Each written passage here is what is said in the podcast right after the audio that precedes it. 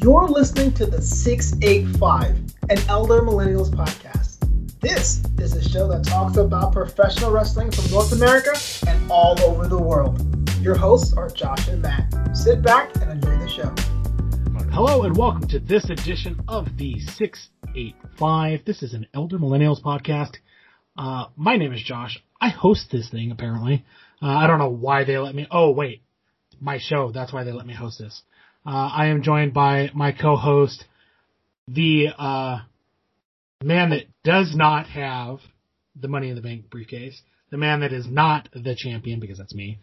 Uh, but he is one of my very good friends and uh, an all-around good guy. Matt, how's it going? Uh, great. I like the I like the beginning where it's like two things like, oh, he's not the Money in the Bank winner. He's not even the champion, but he's a good guy. I've I've been relegated to like the ricochet of this podcast, essentially. No, no. You, you know, you know, behind every great faction leader, there is a great second in command. I, so, I, so then I'm, the I great, would I'm the great faction leader. There Okay. Go. How's that? So for like, let's say this is Undisputed Era, who's the second command? Because at first, you know, there was a time where I was like, that would be like Roderick Strong, because Well, he was- wasn't the tag team guy. But then because Kyle O'Reilly was so dominant, then it felt like Kyle O'Reilly was like the second, almost becoming the leader. But you can never become the leader over uh Adam Cole, baby. You know, so yeah, it's- fun- it's hard to fun- tell. It's funny you, it's funny you mentioned this when the Undisputed Era is in the process of imploding itself. yeah. I mean, it's it's well, it's done at this point. I'm assuming. But, yeah, yeah, especially, especially after NXT tonight. Yeah. Um, but we'll, we'll get to NXT and the WWE stuff here in a little bit. Um, today, as we record this show, this morning I'm sitting, I'm sitting, I'm waiting for something to go at work, waiting on something to update because that's my life. And I'm scrolling through the Twitter feed and all of a sudden I stop on All Elite Wrestling's Twitter page. yes. Shows a picture of a man that I recognize very well because he's one of my favorites. He looks very nice in like sh- Looks- in shape. look- looks very nice in a suit. He's got a bald head. He's got a nice goatee. Oh, He- me. I, I, no, I signed with AEW. Oh. Mathematic is all elite. No, no, no, no, no, it's not you. Uh, but, but you have gotten a, a pay bump, so, you know, that is Well, good. true.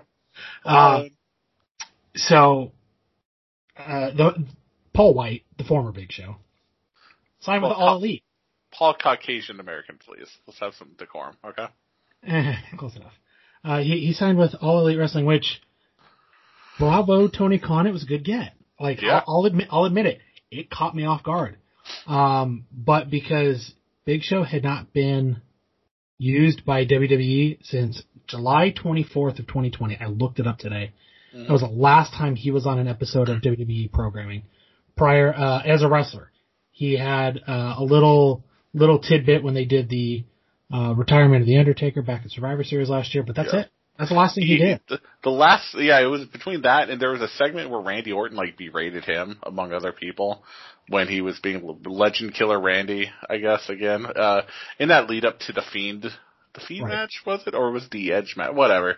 Um, so apparently this is this is uh, according to uh, Sean Ross Sapp over at Fightful. Uh, we we saw that Paul White joined AEW, and it was kind of a surprise get. Like I don't think anyone saw that coming. No, and I did. I didn't at all. yeah, I didn't have a feeling because you would think he was kind of a lifer with WWE. However, apparently, and this is only the rumor, and uh, uh, Sapp is pretty good with his stories. I haven't seen him like show like a lot of bullshit on his Twitter feed or on Fightful, so I'll take this with a grain of salt. But it it might have a little bit of because he is an AEW. There's a little bit of heat there. Is that he was pretty disheartened over his treatment in the Randy Orton segment. He felt like he should have been not seen as a bitch and been talked down to like that, considering Right. his stature in the company.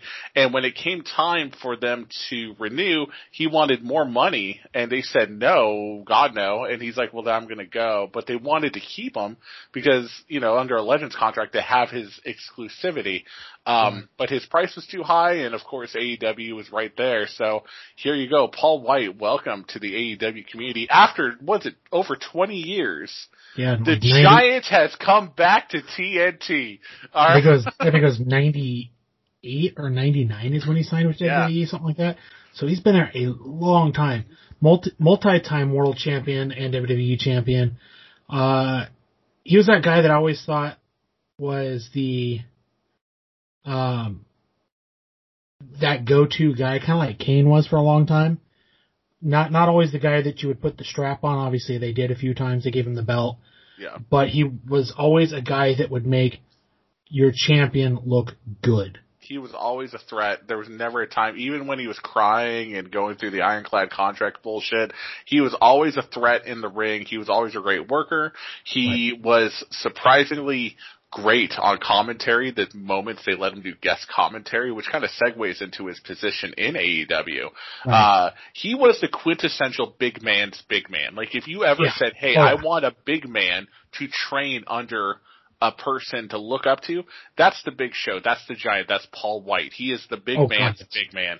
I can't And- think of anyone else. No shade to Andre the Giant, but he was Yeah. never as athletic Yeah, in he the not a- WWE and, and as know, Paul White was. Before in his independent scene, sure, but not not still not to that level of Paul White doing the drop kicks off the top rope and the kip the up super the, the superplex that exploded the ring more than yeah, once. more than once, and uh, and he also knew technical wrestling when he put on that little clinic with Kane. He did Right. one with Albert, uh, the current uh, what's his name, Matt Matt Matt, Borne, Matt Bloom, Matt Bloom. Uh, and- sorry, and- not Matt NXT Borne.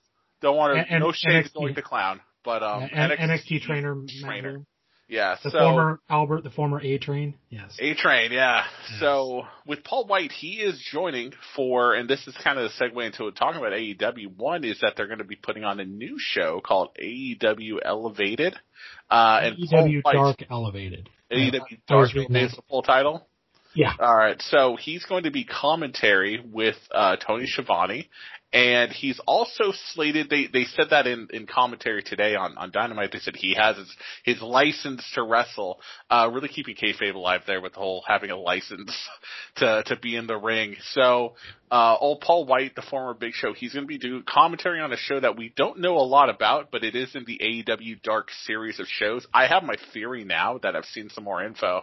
We talked about this briefly at work, but uh, just to kind of expound on it for a moment, you have right now three shows under the AEW umbrella. Turner um, Turner Broadcasting wants a second show. They're they demanded AEW has a second show on TV.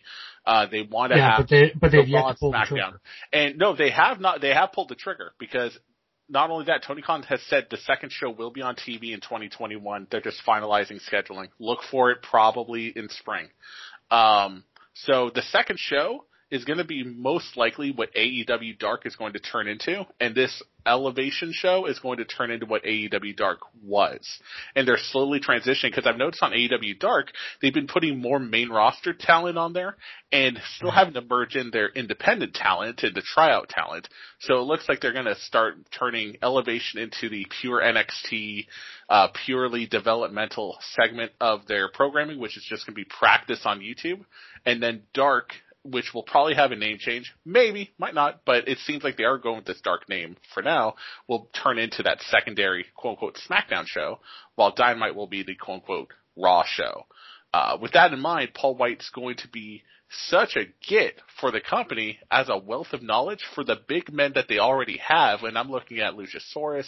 I'm looking at the Murder Hawk. I'm looking at Brian Cage. Looking at the bigger guys that they have working there, Wardlow.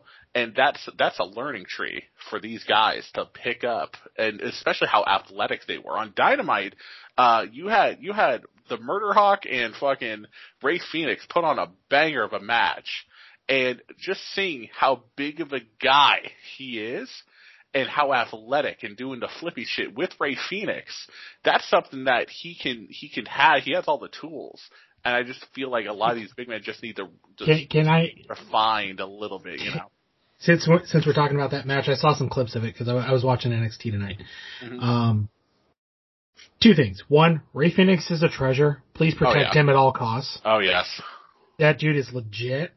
I, I I'm gonna call this. I'm going to call this. Mhm. Both him and Penta El Zero M will both at some point in their career, while they are signed with AEW, they will win the world title. Oh, how can you say something so controversial yet so brave? Like, oh, of course, that it would be it would be uh, highway robbery if that did not happen.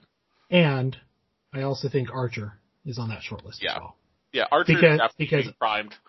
I Oh. this is kind of going into talking about Revolution. We get to there because uh, we have Penta and Archer in the ladder match for the TNT Championship. Actually, a shot at The the TNT TNT championship. Championship. Yeah. Well, before we get there, let, let, let me mention one thing about Lance Archer.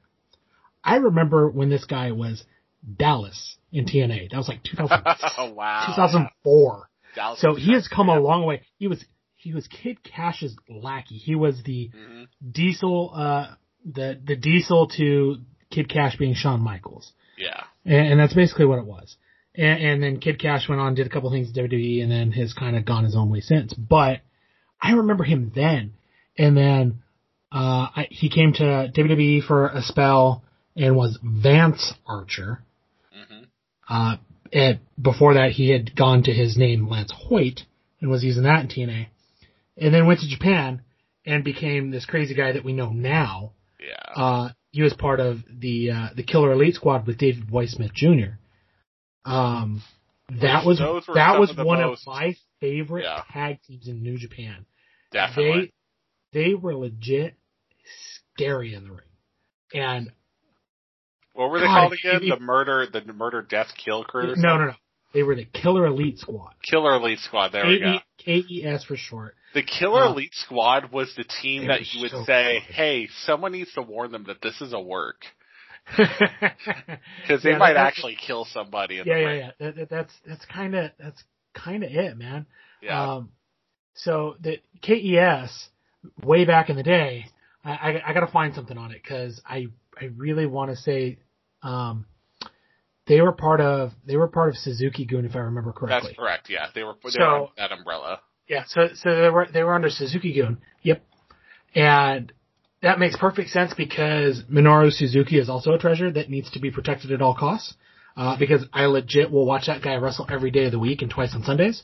Oh yes. Um, because that's a guy that is in his early fifties that can still do all of the manipulation that will le- le- legit kill you. And he's Oh, yeah. he he is like the coolest dude, by the way. oh yeah. De- mean, definitely worth following on the socials. fan, but yeah, fan of the show, uh, Minoru Suzuki. He's a great guy. Um, I, I love his, I love his, uh, his sportswear line. Like he's, he, he actually has his own, like, clothing line that he's been Right. rocking. If you follow him on Instagram, you see him showing off the socks that he has, the shirts that he has, pile driver clothing. Um, I'm sure none of it comes in, like, large American sizes, of course, but well it, he, it still he looks is a big pretty for a. Japanese guy. Minoru Suzuki's a big dude. Oh yeah, he's, he's a big boy. He's a big sick boy. Not gonna lie, but, so, So- I mean, there's hope, but, Right. But but my my sidebar bringing this whole thing back around, uh watching that development of Lance Archer in New Japan and then him coming to AEW, I'm glad that he did because that's a that's a big guy that was needed in AEW. mhm. I wish he would have stayed in Japan as well, but with with the the quote unquote forbidden door being open now, yeah.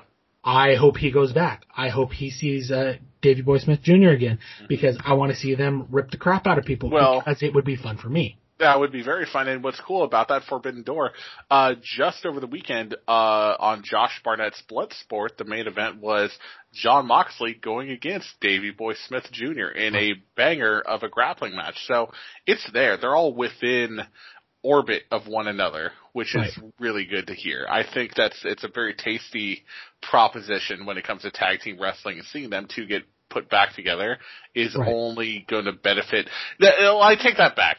I'm gonna, sorry. As I'm saying this, I feel like Lance Archer might be a little above tag team wrestling. However, with AEW's faction warfare, putting him under the Jake the Snake Roberts faction, maybe get a third person, that would be something even more tantalizing because you Right. could have Lance Archer as your heater. You get the Murder Hawk as the main singles guy, but he still works very well with his Tag tag team partners. So you could have him kind of go both ways. I think it's it's very very very sweet proposition we can get going. Right. And and I'm okay mixing talents around and things. Mm-hmm. You don't always have to chase a title. Uh, he's proving it right now. You don't have to chase a title to be big.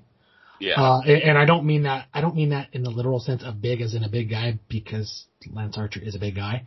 yeah. Uh, but the, the fact of the matter is he, he has everything he needs. Yeah, I know he's a little older. He's in his forties, but he wrestles in a way that as long as he takes care of himself, he'll be able to wrestle another decade. Mhm. Wh- Whether or not he does, that, that's solely on him and how he treats himself, but still dude, dude, dude is, um, someone that I suspect that, especially with going up against Ray Phoenix in a, in a match like that, yeah. that's something that don't, don't sleep on that. And, and that's kind of my, my whole point.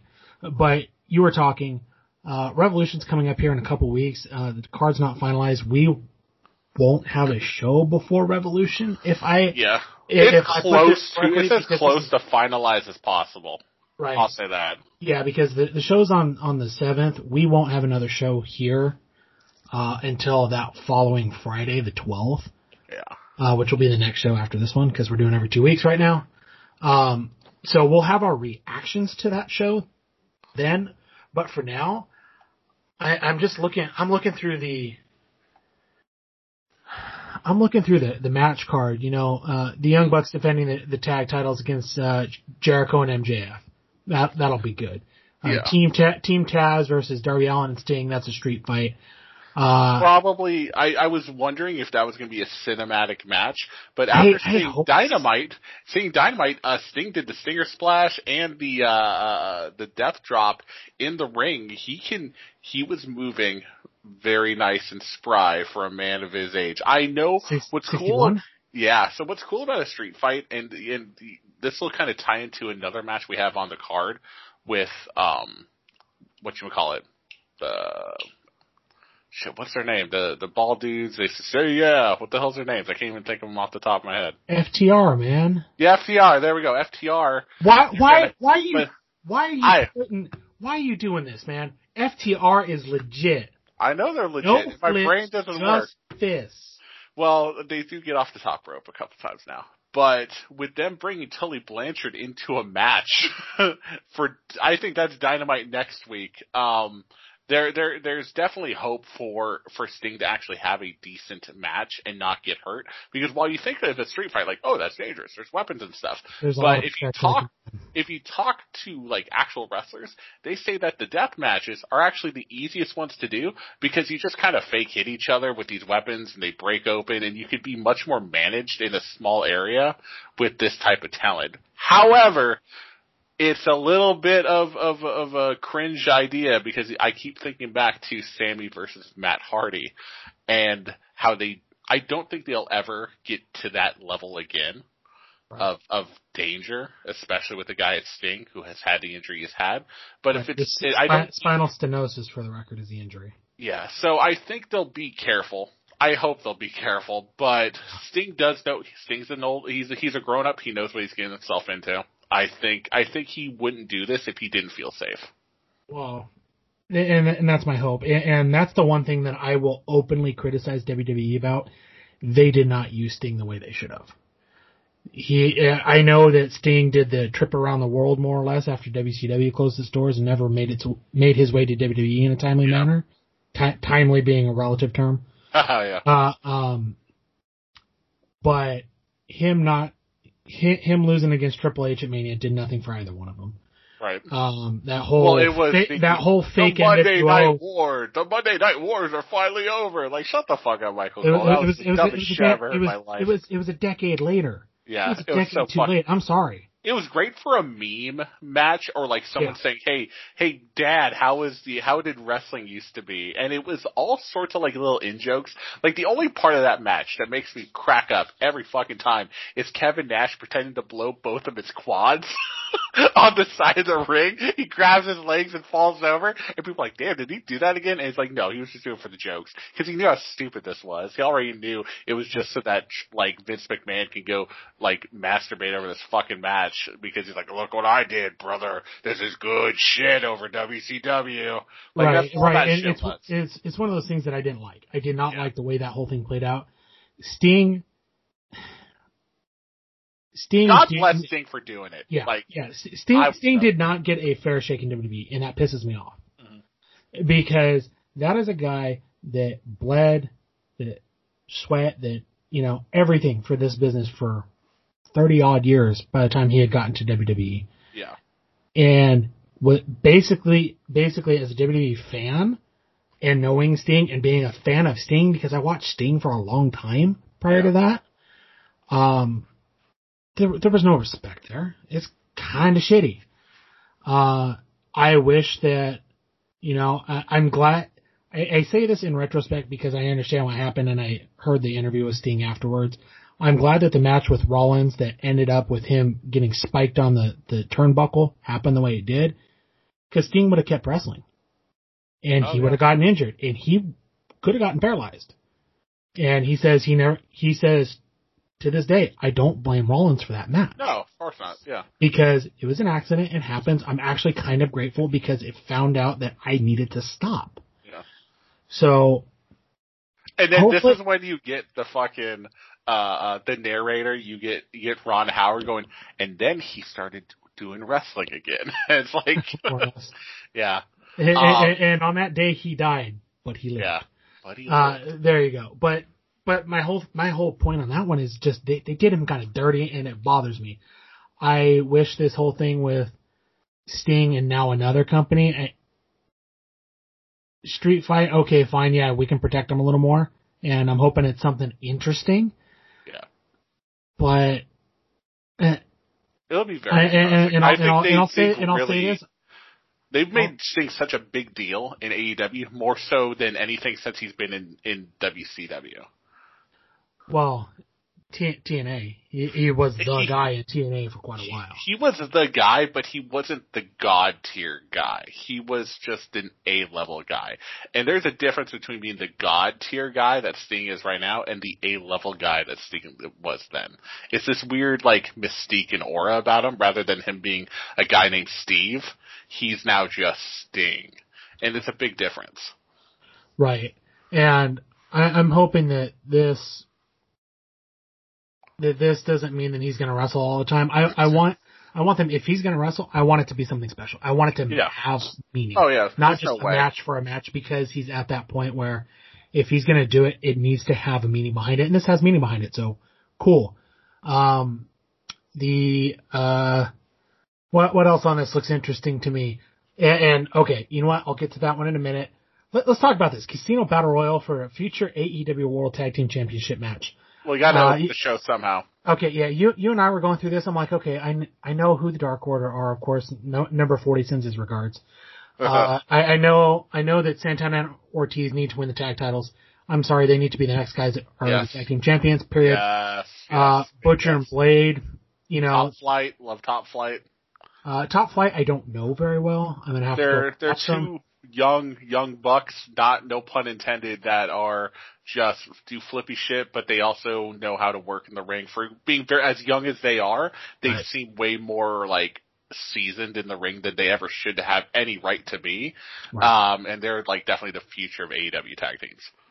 Well, then you have uh, guys that I think will be tag team champions here sooner rather than later. Private Party. Yeah. Uh, th- those two guys are good. I, I like them. Uh, and then I, I saw this. I'm like, Matt, who the hell are Bear Country? Is this Ah, some, is this yeah. some sort? Is this some sort of reference to a community that we're not going to talk about? Oh, you mean AJ Styles fan base? Oh No. God. Bear Bear Country, so they're big on AEW Dark. Bear Country is a tag team of a couple big, thick, meaty boys who I would say if if the analogy, and I don't want to, to pigeonhole them because you would I would immediately go they're kind of like War Machine, but if War Machine were Sasquatch hunters, that would be Bear Country. You, But you, I'm you not mean the, to- you mean the you mean the the the Viking uh, the no hold on hold on the the War Raiders Yes. or the Viking Experience or Yes. Mountain Dew presents the Viking Experience or the Viking Raiders.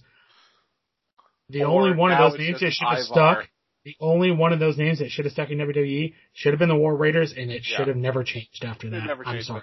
I know why they couldn't do War Machine in the U.S. because of a Marvel copyright, much like the Dark Order couldn't be Super Smash Brothers. Correct. So I get it, but But but War Raiders Vi- had no Ra- choice, or Viking yeah. Raiders had no uh, no. Vi- no Viking yeah. Raiders still still terrible. Viking Sorry, yeah, War Raiders. Yeah, War Raiders was a perfect name. Um, and they're still going by Hanson and Rowe, but then they changed to Erik and Ivar, which I Yeah. also have complaints with, but whatever. Uh, so so so sorry, B- Bear Country, Bear Country. Bear Country's fucking awesome. They're big meaty boys that do big meaty boy things. Uh, they're a couple of just they they are smash mouth in your face. They look like they're Sasquatch hunters. Um, and that's it. There's not much to them. They don't Uh, cut promos or anything like that. I don't No know. no what no, got no banjos, no dueling banjos, no no, redneck like references. Okay. no deliverance bullshit or anything like that. This isn't a Vince McMahon vehicle. Um, it's it's good. they're good guys in the ring, and I think that they definitely are. uh, Like Top Flight, are future contenders in the division AEW. They're going to be a stable. Gotcha. I I think that'll be good. Um, and, and to, to close this out, I, eh, of matches that are set. Yes. Uh, we'll talk to women's world championship eliminator in a second, but I have a problem with the stipulation on this particular match. This is the AEW world title match. Oh, I thought you were about to start talking about the big money match, but continue. Uh, I'm not going to even mention that one because It's dumb. Um, Kenny Omega versus Jon Moxley. This is the third time they're going to match up in AEW. Cool. It's the AEW title match. Cool. I like this. Um, exploding barbed wire death match. This screams yes. really bad indie match to me. Fuck yes. I it, this screams it's about damn time we've had an exploding barbed wire death match in some- in American mainstream wrestling. And if it was anybody else, I would agree with you. If you told me this would have been a match against I don't know, fucking Cody Rhodes and and and Scorpio Sky or some like two people or or even a top tier talent. We'll say it was like Adam Page and Chris Jericho doing it. I would have said this sounds hokey as fuck It makes no sense. But It when sound- it's it John. Moxley, Jon Moxley is the hardest of hardcore in the AEW roster. Next to like Luther, but Luther would have made this corny as shit. But Jon Moxley, this is what he lives for. And this is where he made his, his, his grains of salt in, in working in the business was this type of match. And I feel like if someone's going to do it justice and make it a real psychological match, he's the only guy with the tools to do it alongside Kenny Omega. Okay, two two things.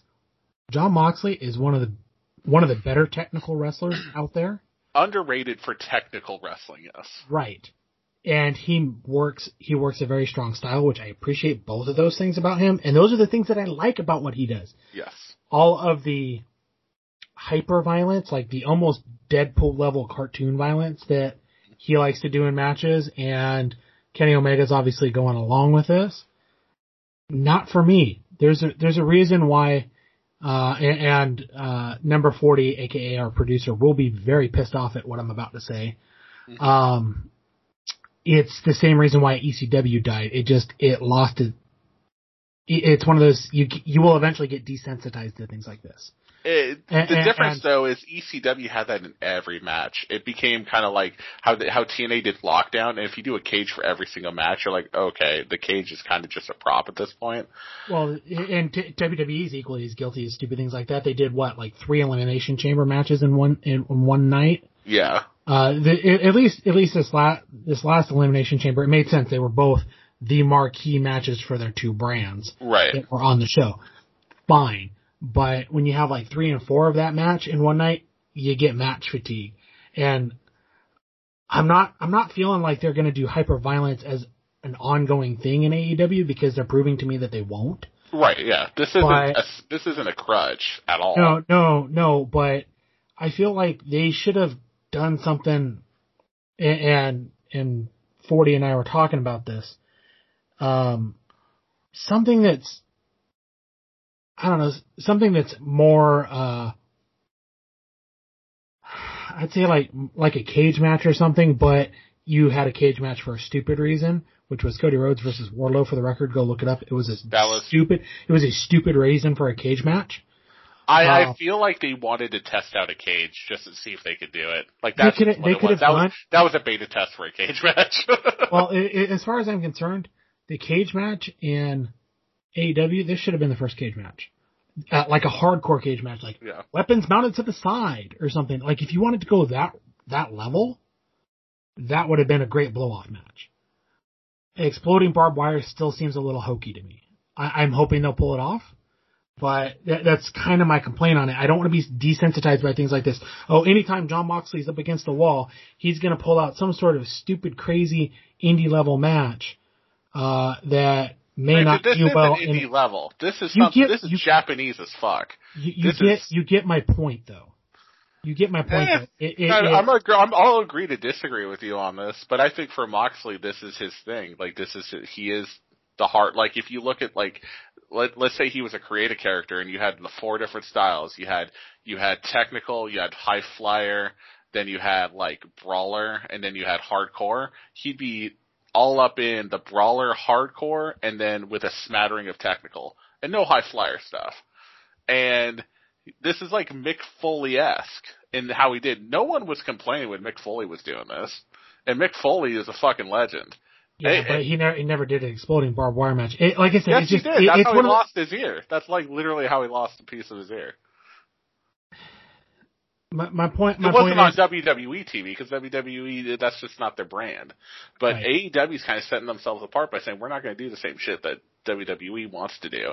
At least ideally, they do run Right. into some shit where they'll go okay, and we'll make fun of it and go if WWE did this shit, we would be all over it. And I and I'll totally own up to that. I'll be like, yeah, AEW's done some corny shit too. This one, I think, as long as it's not something that comes up once a year, if this comes up again in the next 365 days, mark my words, I will call the shit out of it. But if this is a one-time deal as an epic proportions blow-off match against Kenny Omega, who is, remember, the Thanos of this world, uh, I, I'd say it's warranted considering what Jon Moxley's character has become at this point. fair enough. Fair enough. Like I said, I, I'm hoping that they don't make this hokey. That it actually carries weight, as in, yeah, this could be a match that they could use sparingly, and I will underline that, bold face it, everything else, sparingly. This is a not a once a year match. This is a once oh Give shit us match. Yeah, yeah, this is, Give, this give, is, give oh, us er- give us a couple year give us a couple years before you try to do this again. yeah. Um, but I, I, I will say this, and I, and I, and I always try to say this because our producer likes to say that I like to crap on AEW. I'm not crapping on AEW. It's just I want to see, I want to see how they'll pull things off. And for the most part, I've been, I've been happy with the way they've done it. I, I may criticize the speed in which they go, but I say the same thing about WWE all the time. So, um, on on that note, something that I am enjoying uh, is the fact that they are working on building out the women's division. Finally, Finally, yeah. uh, you have Hikaru Shida, who's been sitting at the top of the division unchallenged for a better part of the year. Yeah. Um, so now you're at the point where you have uh, you you have your last five competitors sitting here. By, by the time you hear this, this this will probably be a little further along. Yeah, you're down to four now. You, you should you should at some point be down to four. Actually, it'll be over the weekend. Uh, it'll be one of these one of these five individuals will face Hikaru Shida for the AEW Women's Title. It'll either be Thunder Rosa, Riho, Nyla Rose, Yuka Sakazaki, or Ryo Mizunami. Correct. So so I was watching I was watching some of the Japanese matches, and that is Japanese AF, dude. yes, it is. Uh, a- and like it's jarring if you're used to a studio production, live production like AEW, Dynamite, or or NXT, or Raw, or SmackDown, or Impact, or insert brand American brand here. That is the way that they're they're they've shot the Japanese side of the card. That is very much Japanese no frills, yeah. And I respect it. But but um Which shout outs to Hikaru Shida. She has been the director and the the producer and the the road agent, so to speak, for the Japanese side of this. And card. she's been doing the commentary. there doing the commentary in Japanese. Uh, they actually been uploading the Japanese side of things. So if you want to watch it with Japanese commentary, it's on YouTube. Um, and just how much effort, how much of herself she's put into this tournament to make it work, the effort she has, it, it's just so admirable. And what's really cool is that you're getting to showcase some of this talent that I remember when these women, the Joshi wrestlers, first jo- jumped on the American scene in AEW, it was kind of rough. They were still trying to figure things out, looking like, you know, small fish in a big pond, but being able to put them kind of in their own bubble, so to speak, doing this Japanese style production, accentuated them, which I'm very excited to see who comes out of this and comes to America for the match, because right. that's going to be a huge test to see, hey, can you rise to the occasion and right. how, how good you're going to look on TV with the big production and the, the spotlight on you, so to speak. Right. And one, one thing that this is actually a gripe that 40 told me, and I agree with him. The women are not getting the time on Dynamite. No, and not. that bu- that bugs the hell out of me. That is the most '90s thing that I've heard about TNT. Yes. Uh, I was wa- I, let's compare this to, to to NXT this evening. There's a match, women's champion Io Shirai, NXT Women's Champion, in a, in a match in the prime slot in the middle of NXT tonight. Yeah. Puts on the longest match of the evening for the record Mhm. against an up and coming talent that had just sh- shown up to the brand. So, you know, not, not really spoilery on that one. Um, but their women's champion is on the show just about every damn week. Yeah. She is a focal point of that brand. And that's something that AEW with TNT being their partner is failing to do. But that is on TNT. That is not on AEW. They are doing this tournament. on- This turn, this tournament, this tournament shows they give a shit about women's wrestling Yeah. because women, they're better at wrestling than you and I, Matt. Oh, yeah. Because yes. we suck. Yes, we do. It is So- not pretty to watch us have a wrestling match. You do not want to see no, that. No, no, absolutely Um, not. I would not, Not pay for bad. that. I, would pay have for that. to re- I would. I would, I have would to pay you. to I would have to pay you to watch, and Right. still feel bad. Right. It's it's terrible. so, But with this, there is a theory on Reddit that got a lot of traction. I'll keep it really short. Is that Tony Khan is not into women's wrestling, even though Kenny Omega and by extension Hikaru Shida is really pushing this. Tony Khan is kind of uh, supposedly the bottleneck, where he was having some interviews. He was talking with uh, uh it was on that oral session show with uh, Renee Young, and she I want to say it was that show. Might not be, uh, but it was an interview, and they said, "Who are your favorite up and coming stars?" And he named a bunch of male stars, and then the interviewer said, "Well, what about like Britt Baker or Thunder Rosa?" And he was like, "Oh yeah, they're cool too." And just kind of was like very passive, never said anything about the women, and that might be his mindset because remember he came up in the Attitude Era, he came up in ECW, and he's really big into men's wrestling when it comes from Right. Japan. So his brain might not even be looking at the women as someone besides side pieces. Because look at what the women he has put on there. More specifically, you're looking at like Penelope Ford. You're looking at um uh crap. My brain's oh like. Anna Jay was supposed to be like part of the Dark Order as like a side piece, I think, but then she was able to break away from that idea. I don't know if this has any legs. This is literally just people shit talking on the internet, and it could be completely false. I hope it is. But it is telling that AEW TV has been very male dominated, and your champion hasn't really been featured all that Right. much. And I'm hoping this year is the turning point that after here, we get some serious contendership with that women's championship. Right, and, and w- one of the things that I, I, I will I will backtrack and revisit real quick. I mentioned this last year. You and I were talking, Mhm. and I and I and I think uh, I think uh, Forty was on the show with us, and I mentioned the weakest point on AEW's roster right now is the women. Yeah. that, that was then. That was last year. I don't remember exactly what time of the year. So go, go look it up and prove me prove prove me right. Um, this thinking of it now in hindsight, that would make sense if the guy that's your head of creative, your EVP, your co-investor, your guy that's basically running the company, if that's not his thing, where that's going to be your bottleneck. That, it would make a lot of sense, and it makes sense as to why a lot of the women's stuff seemed to be very meh. Yeah.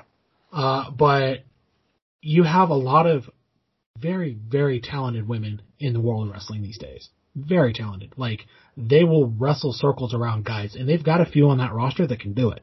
Yeah. And, and get, give them a chance, let them do it. Get, give them minimal of one segment on the show and a wrestling match on the show. Give, Mhm. give them 20 minutes of TV time. And do the, uh, do the other, what is it? Uh, it's, for a two hour show, it's like 90 minutes of time. The other 70 minutes, focus on the men. Fine. Mhm. Yeah. But give, but give the women that spotlight on their own. Yeah. Don't gimmick it. Don't do anything stupid. They, Mhm. des- they deserve that because they are, they're all working as hard, if not harder than men. And this, Yeah. and this tournament proves it. Yeah, this tournament's really been a shining star for the women's division. Uh, these matches have been pretty good, pretty solid. I'm looking at the times right now, and they've been reaching the 15 minute mark, close to the 15 minute mark. So you've been getting some decent, like, full matches, not just quick roll ups Right. The, like, the, the quarter, the quarterfinal matches are all over Roughly. 13 minutes. yeah, All over 13 minutes. yeah, So that that's that's not enough to tell like a great story. You don't need to have hour long matches to tell a story. And, Yeah. and I'll say that that's something that people will fight me on. I don't care. Fight me. yeah, Um, you can tell a good story in 15 minutes. Mhm. Yeah. And they're doing that. And perfect timing. right, it's enough to get your point across. When it's Yeah. a title match or it's a finals match, then give them 25 minutes, 30 minutes. Let them tell a big story, a big struggle. But you got to give them the opportunity. And Yeah. It- this whoever whoever comes out of this, whoever comes out of this, the main event's gonna be killer. I already and, know. and, and I hope whoever faces Hikaru Shida for for that women's title at the end of this, a couple things. I hope it's someone we're not expecting, Mhm. uh, and I hope that they tear the damn house down when they do it. yeah. Like Yeah. it, it, it no ifs, ands, or buts because that match will happen at, at Revolution, Mhm. and I will tell you right now, I think that may be spoiler if it's the right person that wins the final. That will be spoiler for best match of the night. Yeah, it'll be so good. Um, and I'm hoping, and no offense, like Shida's had such a great run. It's time to drop the belt. Right. Um, And, and that's how I'm great feeling for with her. both champions. Yeah. yeah, it's it, it'd be great to just kind of get moving and have. Uh, uh, this is the last bit I'll say about it is we got to see hot Yakuza waifu Shida on on the tournament popping out in her suit, and I want to see Yakuza Shida as a heel after this. I want something to happen to turn her Huh. heel so she's wearing the suit, which was fucking awesome.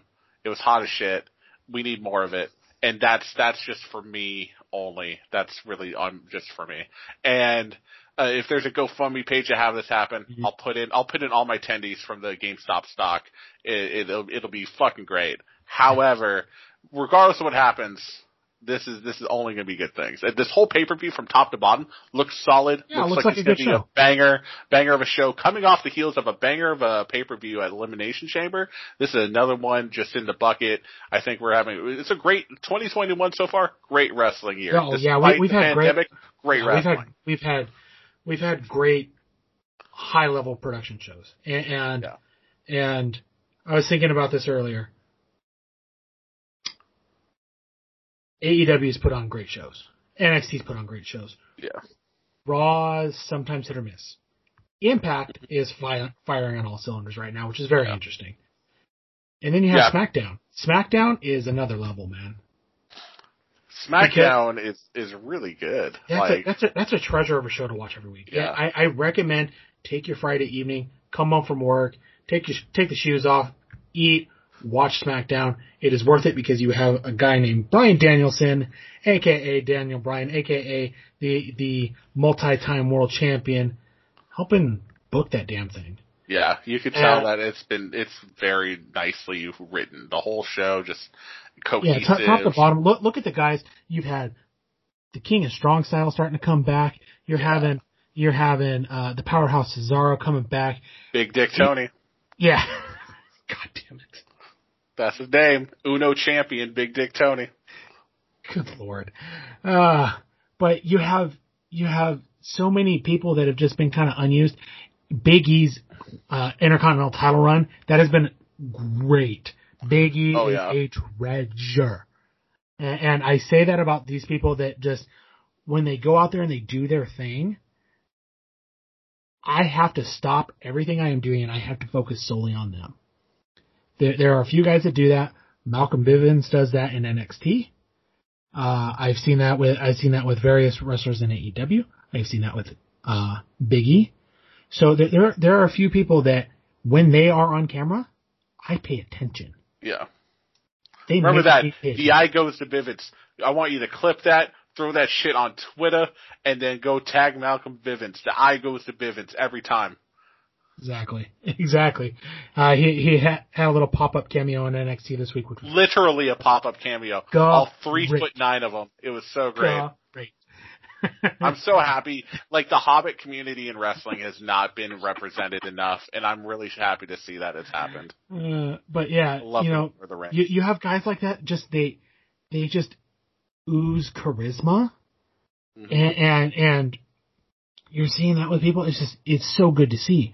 So it, th- these people are treasures and they should be protected at all costs. Our truth is Yes. also one of them. oh yeah. Um, but we have such good wrestling right now and Speaking you know- of good wrestling, I mean, not to not to not to push things forward, but we did also have another banger of a pay per view with NXT. we've had two, we've had two good pay-per-views in as many weeks. yeah, We had Takeover Vengeance Day, which I watched the entire thing. I hung on every last match. Uh, let, I didn't look at my phone once during that pay per view, which says I something. was I was tweeting a little bit during the match. I usually will tweet something. I'm I'm I'll real do it bad in the I'm commercial real, breaks. I tweeted in the commercial breaks. That was it. I'll, I'm real bad about tweeting from our 685 show account. Uh, it's at the 685 pod on uh, the Twitter machine. Uh, that is the only place where this podcast is, by the way. Um, I just that card top to bottom. You and I talked about it when we previewed the whole thing. The matches, every match on that show, there was not a weak match on that show. Not one. Not one. Not a one. Not one. So five matches on the show. You had the the women's Dusty Tag Classic. Uh, I would say that was maybe if you want to if you want to say there was a weak match. And- That and that's it- the equivalent of saying that match had an A minus while everything else was an A. Like that's the only like you would just be nitpicking at that and, point. and, and, and, and I'm only and I'm only nitpicking because the only only weak link in that match, only weak link in that match was Ember Moon. And I would say I have a strong feeling Ember Moon. I've noticed it is that she's in her own head with that injury. Like she, when she goes to do her big moves, she's been hitting them like later and it like as the match goes on, she gets out of her own head and she gets into the moment and she's back at like what Yeah, Ember Moon should be. But at the beginning of the match, she's a little pensive, and I get worried it's because it, it's those- kind of sloppy. Yeah, those those times, the beginning of her matches where she's a little thinking in her own head about hope I don't hurt something, those are the times you can get hurt Right. as a professional. So I, I I feel like she's getting that quote unquote ring rust off of her with every match. Uh, Right. her and Shotzi are a great couple together on on screen.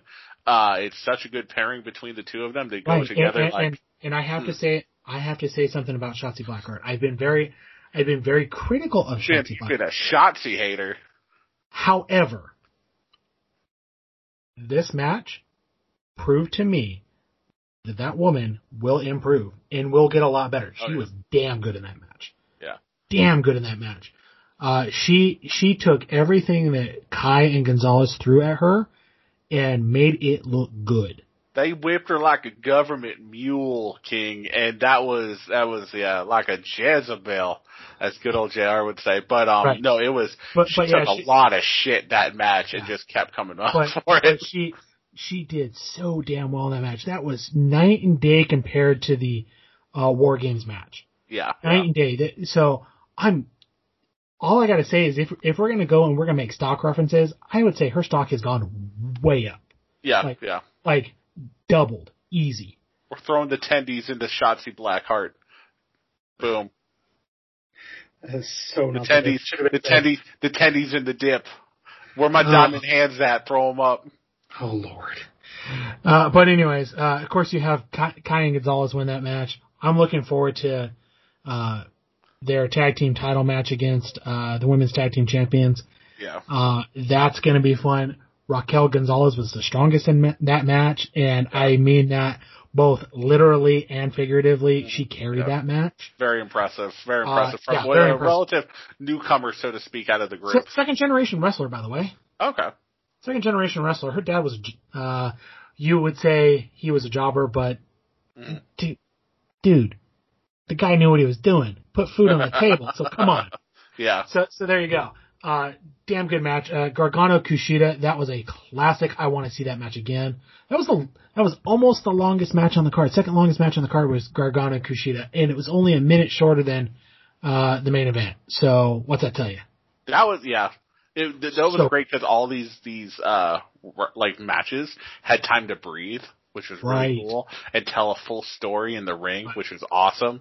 Uh, the the MSK win over Grizzled Young Vets for the men's I- tag team classic was such a feel good moment. It was so it was so weird for me because I was thinking about this. I'm like, man, uh, GYV needs to win. Okay, MSK wins. Now, now watching the fallout since then, I'm like, oh, this makes so much sense. This is so good. Uh, it's it's mu- it's must watch TV because th- this week uh, Grizzled Young Vets attack MSK, and now GYV they've they've gotten fined and they're gonna slide right into that NXT Tag Team Title match. Yeah. It's, it's gonna it's kind of a foregone conclusion at this point. Right, right. So, yeah, this makes it so you're now not slingshotting MSK, who is damn talented, by the way. I'm very impressed with those guys. Oh yeah, yeah. I didn't Uh, know who they were going into. Like I didn't know their indie cred, but they definitely made a believer out of me after that match. Right. So, so they're damn good. And GYV, don't don't put any don't put any disrespect on the name. No, not Those at all. young vets are damn good. I Yeah. I love to hate them. yeah, yeah, Love- yeah. I love to hate them. Um, just good, good all around. Uh, that match, just that, that's tag team wrestling, man. Mm. Uh, I, I'm so glad that Yeah. we're, we have good tag team wrestling on both WWE programming and AEW I right would now. put them at that same level as like FTR in the classical, Oh, yeah. uh, They- they- they- technical wrestler Right. category in that in that division, and they're their stock that that's you put some stock in them too. They're they only have upward Oh, yeah. upward momentum. Especially after what, what happened on NXT tonight. Yeah, Uh, then, then you, yeah they still have got heat, which is Oh great. yeah. Oh yeah. And then you, uh, by the way, Drake Maverick is also one of those people that needs to be protected at all costs. He is a treasure. Is Drake a treasure. Maverick and Kill- Killian Dain as a tag team is great. Yeah. Uh, Drake Maverick came out tonight wearing the Killian Dain on a t-shirt. Of course, that off Killian Dain. He ripped his shirt off. It is the Uh, greatest thing.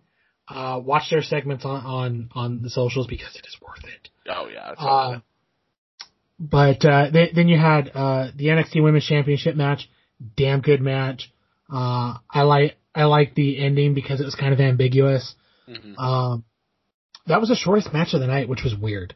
Yeah, well, there was a botched spot with the table. Uh, it was like it was a complete opposite of a Japanese table. It felt it broke too early this time. Uh, and I was like, God bless them for for like doing what they could to save it. There was that moment of like awkward pause, and you're like, oh shit.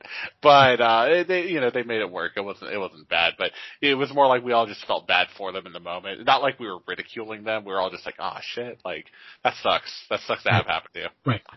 And, and then, then of course the NXT Championship match. Uh, and along with Gargano Kushida, I consider Finn Balor versus Pete Dunne an early contender for match of the year. That was that was my favorite Balor match, and that's saying something that because all of Balor's matches um, at this this year so far have just been what I've always wanted Finn Balor to be, and he's hit like so Finn Balor. So we're gonna say Demon. This there's two different Finn Balors we've had. We've had Demon King Finn Balor, and now we have the Prince, uh, the the real rock and rolla Finn Balor. And so the Prince is at a whole different level. Like Prince Balor would beat the shit out of Demon King Balor. Period. If it if it was a mirror match in like a video game, the stats on this Finn, Finn Balor we have now are just monumentally bigger He's, and he can so tell a great story. And this is everything. It's almost like I don't want to say the glove to come off because I know he was all into the demon gimmick. I know that was his his baby too. But this one that he's doing here just has so much more. Yeah, th th this is this is uh, Bullet Club Finn Balor, Yeah, yeah, yeah. or well, kind kind of the rise of Balor Club Balor again. Uh, but not Balor Club because he's not referenced it at all. But it, it may be coming back. Let's just put it that way. Because I'm actually, I am actually wearing the Balor Club Los Angeles T-shirt tonight. Oh, nice. So there you go. Uh, but yeah, that that's I consider those both to be early match of the year candidates. Like Mhm. j- just that match, Pete Dunne, Pete Dunne, that that dude, if he does not win the WWE Championship and have a long reign as a WWE champion and win it multiple times, something's wrong. Yeah. That that guy is the future of that company. yeah. And, and, and, and if anyone and if anyone says I'm wrong, I will fight you and you will lose.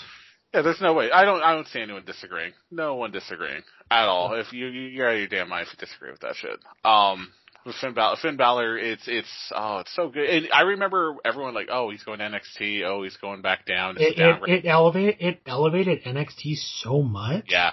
Like, like, NXT, I'm gonna say this, like if you, if we do the tier chart of like what are the top, middle, and bottom brands of WWE, top tier to me is still SmackDown right now.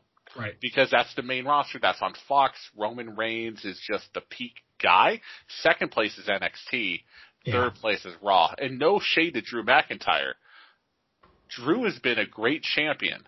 Drew McIntyre has been the best part of Raw, but Raw has turned Yeah. into this weird sideshow that Yeah, just and- doesn't and- seem to hit right. I don't understand why.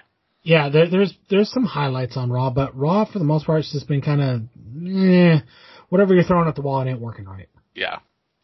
Um, and, and a lot of botched ideas like Raw Underground was actually a decent thing.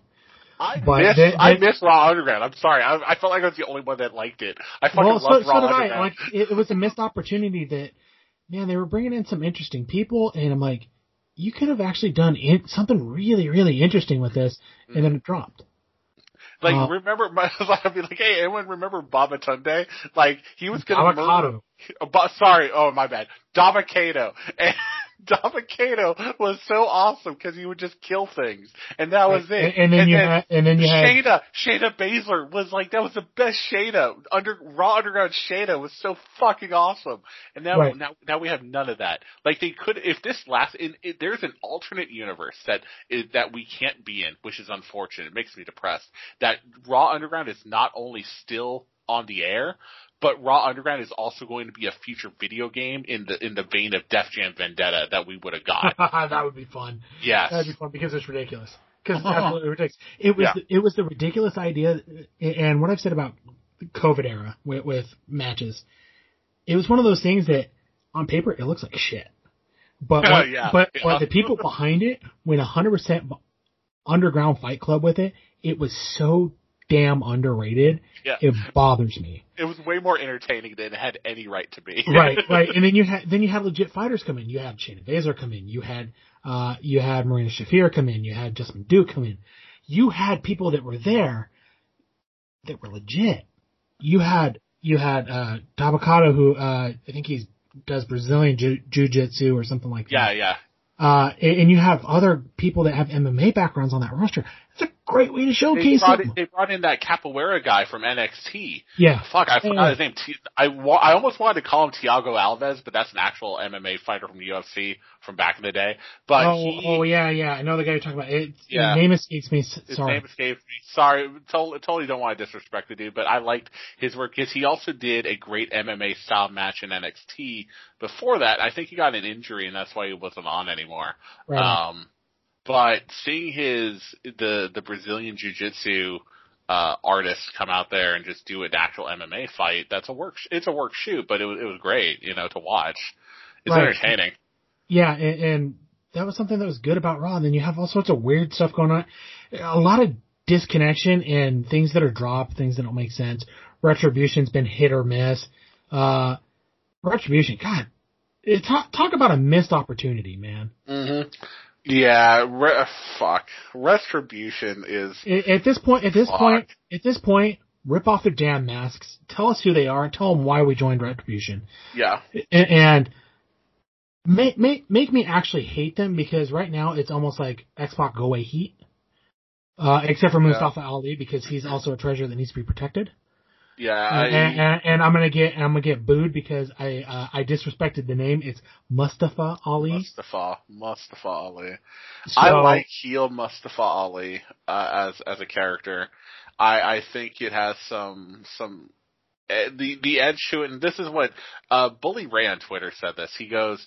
I, and I think he said that someone else said this, so I'm not quoting it as him, but he just, he mentioned, maybe it was Al Snow actually mentioned it. Doesn't matter. Uh, they said that as a face, there's only one direction for you to go. You gotta smile to the crowd, you gotta be a good guy, and that's it. There's really not much more for you to go as a baby face. But as a heel, you can go anywhere you want. And, and Ali can go anywhere he wants he with wants. this, and he can make this work any way he wants as an individual. But he is being weighed down by the jobber status of everyone around him. And and you're you're saying to yourself, how dare you, Mathematic, call these people jobbers around him? Oh, they you know who they are?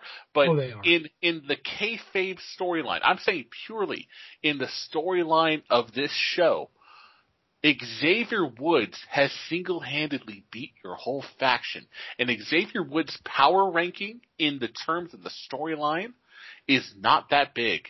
He may be a multi-time tag team champion, but Xavier Woods had to do it with help with Kofi Kingston, who has a high power rating, and Big E Langston, aka Big E, Big Papa over here. He also has a huge power rating. He is an integral part of a team that won. As an individual, he has not had much success.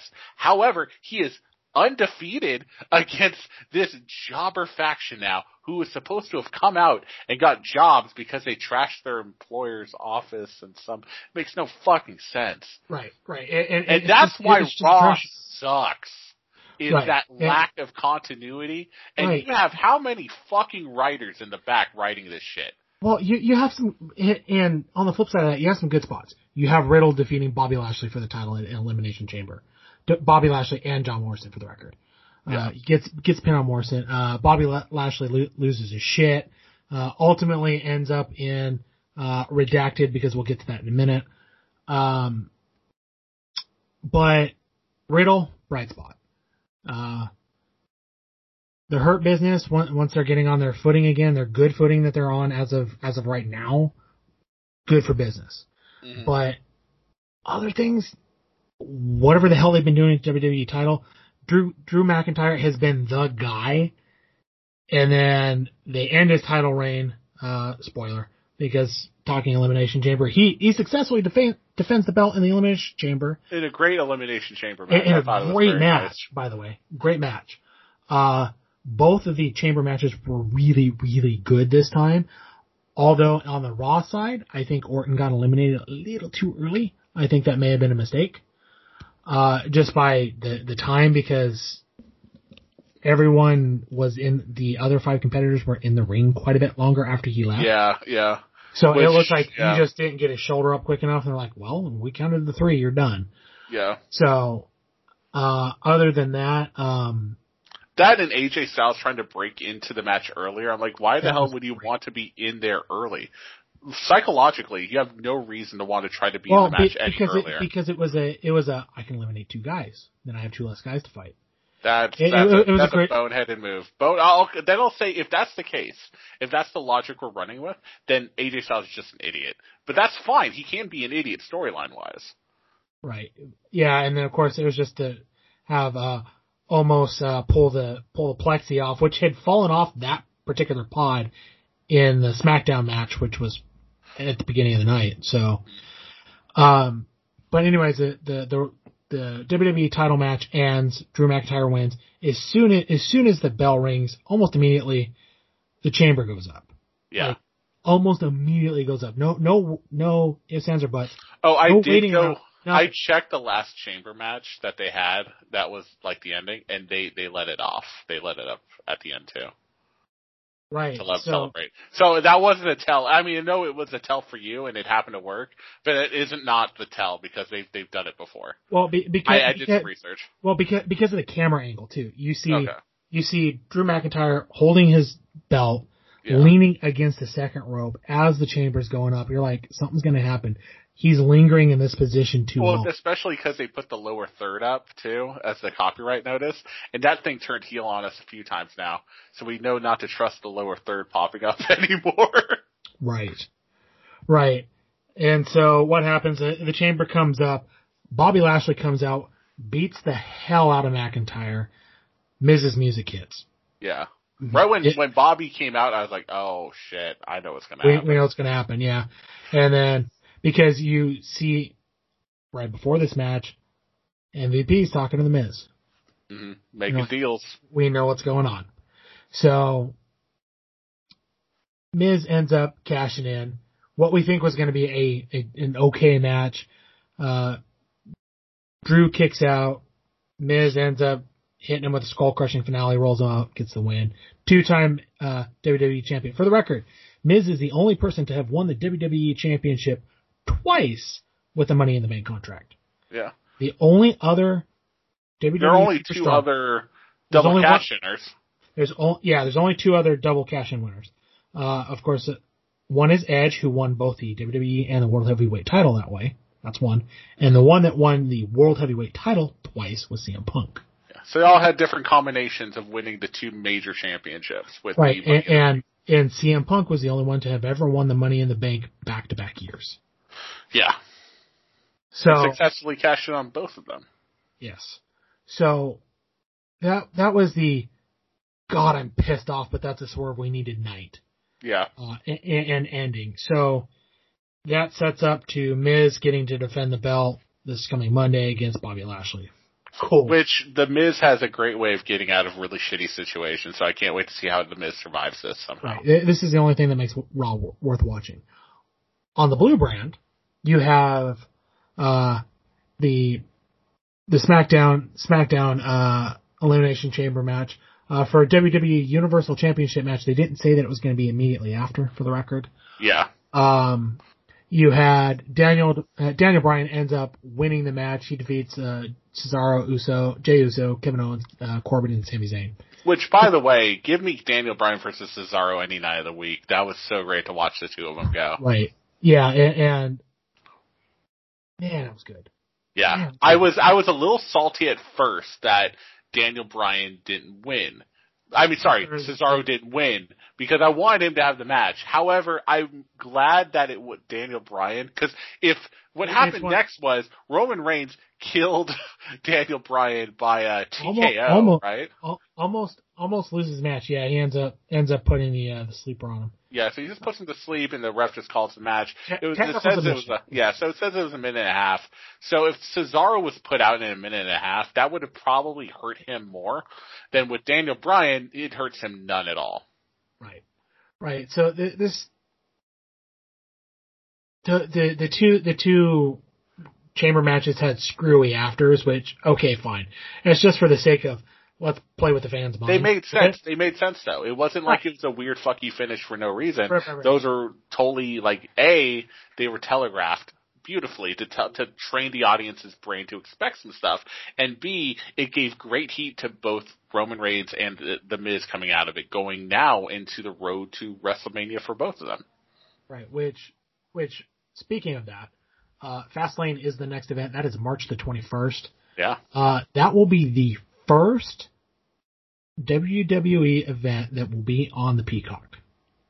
They they announced I that. that they cannot announced call something the Peacock without like not with a straight face. There's no fucking way. there, there- there's a reason why I'm I said it and not you because there there's a dick joke in there. Yeah. Uh, oh, there's two of them actually. Yes, yes. So, anyways, um, I, I, I hope that they put NASCAR on. I, I was actually hoping that they would put vintage NASCAR on the Peacock, just so that you could say, "Hey, can we look up Dick Trickle on the Peacock?" God. Actual NASCAR. Yeah, I know. And, and No, I no, know no. For the audience at home who does not, look up Dick Trickle. That's a guy's and, name. and His it's parents spelled exactly how you think it is. Exactly. You can go tell your parents, "Hey, Dad, do you know Dick Trickle?" you can't get in trouble for saying it. People people always get in trouble for saying, "Don't say the Lord's name in vain. Don't go Jesus Christ. Say Dick Trickle from now on. Whenever you get mad, ah, Dick Trickle." God, that's bad. That's Can't get in bad. trouble. Okay. Can't get in trouble. Okay, so because of, because of this, Fa- uh, Fastlane will be the first special on the Peacock. By that point, if you have a WWE Network subscription, like I do, uh, it will kick over to being a Peacock Is subscription. that how they said it's going to do? Like we just log in with our accounts on the Peacock Network and it's honored, No. or what? I- don't know exactly how they're. Or are they just saying like, all right, cancel your subscription, or we're we're cutting your subscription and automatically enrolling you in the Peacock Network? Well, maybe? which is fun, which is funny because I already had an account because I was watching Premier League back back in the fall. yeah, Um, because there were some matches that weren't on NBCSN, which is going away anyway. Which, which, which I think, which I have a theory about this. I think part of the reason why WWE signed this deal for the Peacock is because NXT will end up moving to it being a weekly show on the Peacock because they're going to lose the space on on uh, USA. yeah. And I because they're going to move hockey there and a few other things. Um, and for the love of God, please lose an hour on Raw. Um, Raw needs to be two hours. Three hours is too much. Never happening. Uh, God, I hope it goes. Sorry. Back to some point. I, I- know, I know, but I hope it goes back to two hours at some point. I would hope so. We all hope so.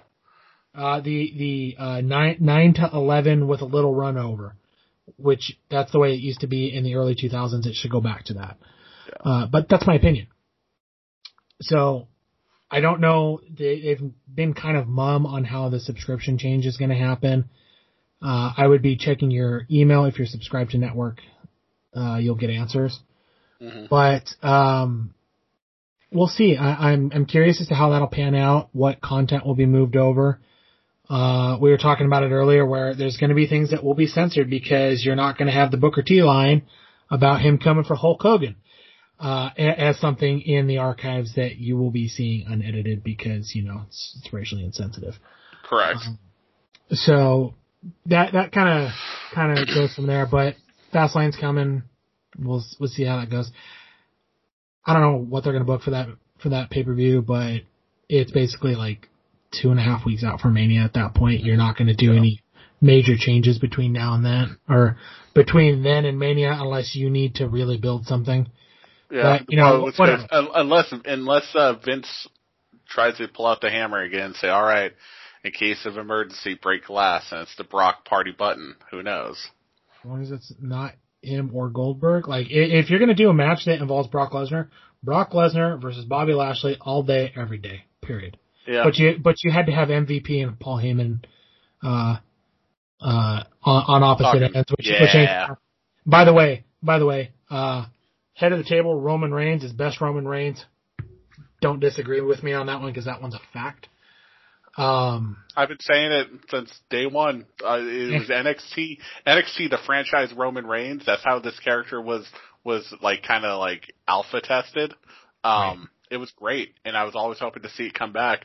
Someone on Reddit found in 2014 he cut a promo. Or 2016, talking about when he gets the WWE Championship, he's going to be the head at the table, and he was bred for this and this and that, and the crowd's booing the shit out of him. It was great, great promo that he cut in his earlier career in WWE. That it's great seeing now that callback turning into what it is now. That it's just been groomed over this time to finally become the the, the great refined package we have now. Right. And that brings us to the final five tonight, Matt. Since we did have a Money in the Bank cash in uh, for the first time in quite some time, uh, I have picked my five favorite best cash ins. Now this is funny because I could see your five, you cannot see mine, and I found that we only have one in common, which is pretty good considering how how how it, relatively few, so to speak, cash ins there have been in the history of Right. the Money in the Bank. So- we've had to pick so- ten total. I'm going to actually kind of start from, not from the most recent, but from the one that is, has the most recency bias for me. hmm Bayley pulling out the women's uh, Money in the Bank, cashing in and winning the women's uh, championship, the SmackDown Women's Championship, back on May the 19th, 2019, at the Money in the Bank pay per view. She had the briefcase for less than an hour. That set up the beginning of her uh, of her uh, long, long reign with the belt. that Um, brought us heel Bayley, like the, the ended up heel bringing Bayley. it ended up bringing us heel Bayley. Uh, that's why because that set her up on a path to where she's pretty much alpha female on SmackDown now. Uh, you you you can say Sasha and now Bianca's in the mix, but that put Bayley on top for that entire time. Yeah, It was yeah. a great. That it was. It, it was a like great way to. like she destroyed the, her what are those called the Bayley buddies were, were killed off. She got the the fire. I thought I like her theme music. Some people are talking shit saying it's too generic or basic, but I think it really fit her like air of herself and how she carried herself. I Right. think it fits very well with her character. Um, and then this is like with her and the belt just being just insufferable with her quote unquote best friend Sasha Banks together. Uh, they had such a she just had such a great run after this Money in the Bank cash and It's just perfect. Right.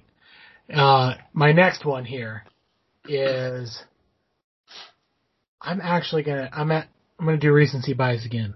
Miz Miz both Both missed Both. cash ins. cash ins because they were they were both underhanded, sneaky, came out of nowhere. Miz cashing in after after uh, Drew McIntyre has gone through the brutal uh, elimination chamber match. Great way to cash in. I hated it. I booed the shit out of Miz after that. That was a perfect heater. Perfect heater. The other Yeah. time he did this, uh, Miz defeated Randy Orton with the skull crushing finale to win the championship after Orton was attacked by the Nexus. That tells you how long ago this was. Wow, yeah. November 22nd, 2010. So 10 years, uh, and just shy of three months.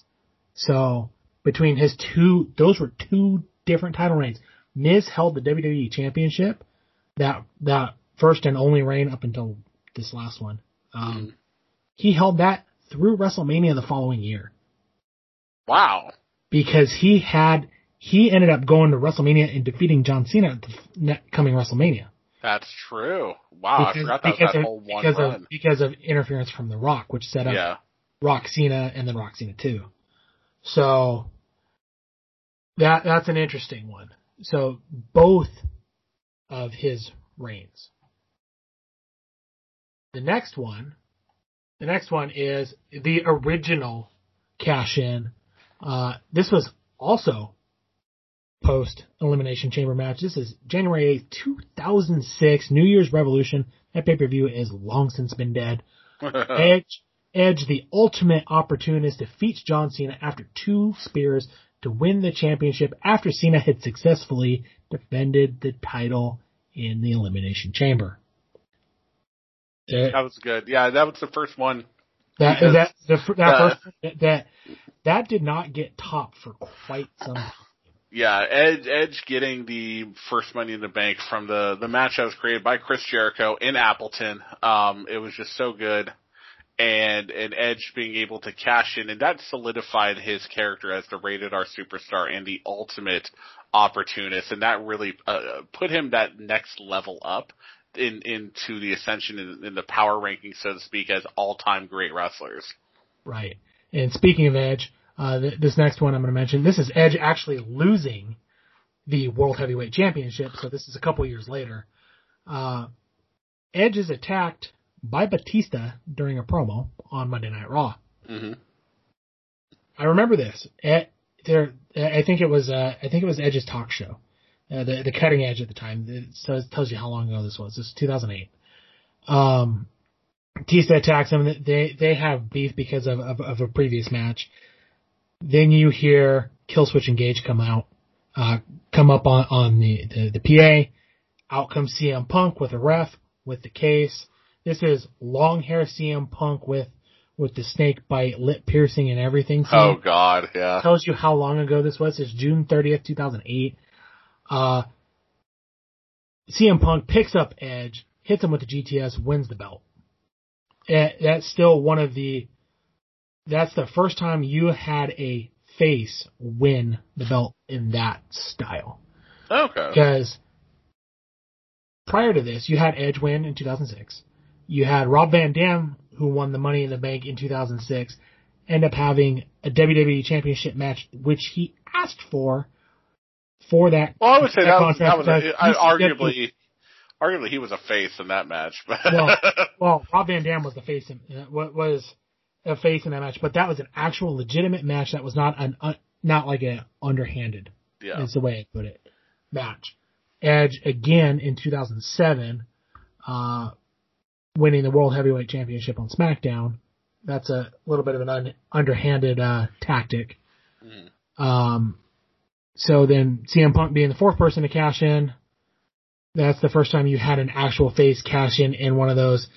This was the ultimate opportunist kind of style. Yeah. And then the last one that I put on here it has been dubbed the heist of the century. Uh, this was March 29th, 2015, WrestleMania 31. Seth Rollins, who lost earlier in the night with a gnarly RKO against Randy Orton, comes out in the middle of the WWE World Heavyweight Championship ma- match between Brock Lesnar and Roman Reigns. They have beat the hell out of each other. Oh yeah. Rollins runs in, cashes in the contract. Referee accepts the contract, inserts him, makes it a triple threat match. Rollins pins Reign after Kern's, uh, curb stomp, wins the title, dubbed heist of the century. It was one of the most shocking WrestleMania moments, and it's my favorite Money in the Bank cash in. Easily. Easily. That was that was so good. Michael Cole's call, like we always crap I crapped on Michael Cole earlier this podcast, Michael Cole's call of the heist of the century was perfect. That's that 100%. when Seth Rollins gets put into the WWE Hall of Fame, which it's already going to happen, barring some weird like controversy. Uh he th- that will be on the clip, maybe even like the front like That- the, that the centerpiece clip and, and Michael Cole's line. clip. Yeah, Michael Cole's line, heist of the century, was fucking perfect. I'm gonna say already, kind of segueing into my top five. my number one is Seth Rollins cash in as well, and that's the only one that we matched up together with, which is funny. That's, inter- that's interesting. Okay. Yeah, so we both shared number one, but two through five are not the same. Uh, but Seth Rollins cash in, it was so good, especially because I remember being on Reddit after he lost the match to Randy, and everyone's like, "Oh my god, look how buried he is. Seth Rollins can't get under. What does Randy have to go over? Fuck this company. Yeah, this is the worst thing ever. this is kinda I'll how my cousin- next week." Yeah, this is kind of how my cousin and I were feeling like this was dumb. This was a waste of a match for him. Yeah, waste of a match, and then Seth Rollins comes out champion, and he does he, how fucking hyped he was running Right. down. I was screaming, I was screaming, I was running in, not running in the house, but I was like, I was on my feet. My cousins were watching with me. We were losing our shit. Um, my cousin Molly was losing her shit because she loves Roman Reigns, and she was pretty pissed. Mac and I were pretty hyped. Um, that was uh, by far. I don't think we. In recent memory, anything has even come close. Oh, n- none, none of none of the rest. We actually have the list. It's it's it's on it's on Wikipedia by the Yeah. way. There has been 21 men's Money in the Bank matches, and that is that's number one. N- none of the rest come anywhere close. Not even close. But number two, and this is again, these are personal favorites. So if you don't agree with mine, that's fine. These are my personal ones. For number two, my favorite was Dean Ambrose cashing in on Seth Rollins at Money in the Bank 2016 out in Las Ooh. Vegas. Ooh, that, makes was sense. fun. That was really fun because that match was that or that night, all three Shield members were WWE champion at some point. Right, right, right. I remember that. Roman Reigns. He just beat Roman Reigns to gain the championship earlier that night. Dean Ambrose won Money in the Bank, same show, and he cashed in at the end of that night on Seth Rollins, hit Dirty Deeds, and walked out champion. And that started his run on the new SmackDown Live as the quote unquote kingpin of SmackDown, where him and AJ Styles had a fucking awesome feud over the WWE Championship Right. Very underrated. Dean Ambrose, uh, now Jon Moxley. If you want to be a really big mark to your friends, say my favorite cash in was when Jon Moxley pinned Tyler Black after he beat Leakey for the WWF Championship. Say that and you'll be a total mark to your friends. And, and if you say that and you're around me, I will punch you. Yeah, yeah, we'll punch you for that. Um, my number three is uh, Rob Van Dam cashing in on John Cena at ECW One Night Stand. Uh, this is arguably, I don't even say arguably because it's the only actual match Yeah, for the- the the the Money the contract. Yep. They never. You all these are like usually shitty roll ups. It's some some run in quick fight. I'm going to pin you as fast as I can for win, lose or draw. This one, Robert Van Dam said, "I'm going to do the honorable thing, but I'm going to tell you, you're going to have to come to my neck of the woods. You're going to have to come to my arena. You're gonna have to come into the middle of ECW, the most hostile crowd John Cena has ever faced in his life, and play the heel in a match. Yeah, it was Rob it Van was Dam. so good. So it good. was one of the best matches of all time, in my opinion. Especially, I would arguably say one of the best ECW matches of all time, of course. But one of the my favorite matches of all time because the amount of passion and excitement from the audience, the Right. callbacks to ECW originals, the whole thing was just one big fuck you to to Vince McMahon, and he paid for it, which was Right. hilarious. In the Hammerstein Ballroom, where it all started and where it all ended, Rob Van Dam gets over on John Cena. It wasn't clean, but it's ECW, so fuck you. John Rob Van Dam walks with the title, and then he had to smoke his chances away of being the champion. So it didn't last that long. It wasn't a great reign at all, but that match right. goes down in history. It's one of the best. Yeah, and you you actually said this. There's actually been one other match that was WWE. Uh, it was the WWE Universal Championship was actually contended for with a Money in the Bank uh, cash in. It was actually set up as a match. That was the Hell in Cell match. Uh, 2018 Braun Strowman uh, versus Roman Reigns. That's right. He said, yeah, that's right. He, he Wait, said, wait, which- "Look, Roman, I'm going to take you on. Yeah, which which ended in a no contest, by the way. That's right. So good call, good call. Uh, my fourth place goes to, this is a classic one everyone loves, everyone pulls back out, Dolph Ziggler cashing in on Alberto Del Rio. It's the Raw After Mania in 2012 in New Jersey. After Mania, it was a hot crowd. This was peak Ziggler Mania. Everyone wanted Ziggler to win. They wanted to know when he was gonna cash in. Al Del Rio, that piece of shit, is laying on the ground. Probably is just like loaded up with Quaaludes or whatever the fuck he does because he's a piece of shit. And then here comes Dolph Ziggler. The the music hits. The crowd loses, Loses their mind. because because he's Holy face Zi- he's face Ziggler at the time too. That's the Peak. crazy part. Peak face Ziggler. It never got better than this. It was him, AJ Lee, and Big E as as the trio. Uh, the Final Fantasy. Uh, it was Cloud, Barret, and Tifa coming on out. Uh, and Cloud hit hit Omni Slash on that piece of shit Alberto Del Rio, who can go fuck himself and die in a in, in a in a pit, and he walks away with the title, and the whole crowd couldn't be happier. It wasn't a great run with No. the title afterward, No, no, but it doesn't matter. It was it was not, none of the reigns none of the reigns Ziggler has had have been right home worthy, yeah. which bothers me because the guy just he, he has one little thing missing, and I don't know if it's someone to play off of or something. Giving him a chance, with Nikki yeah, Bella. It's his heat with Nikki Bella, and by way of that, John Cena. And I already know that I'm going to say that's a fact, even though it's total, total conjecture on my part.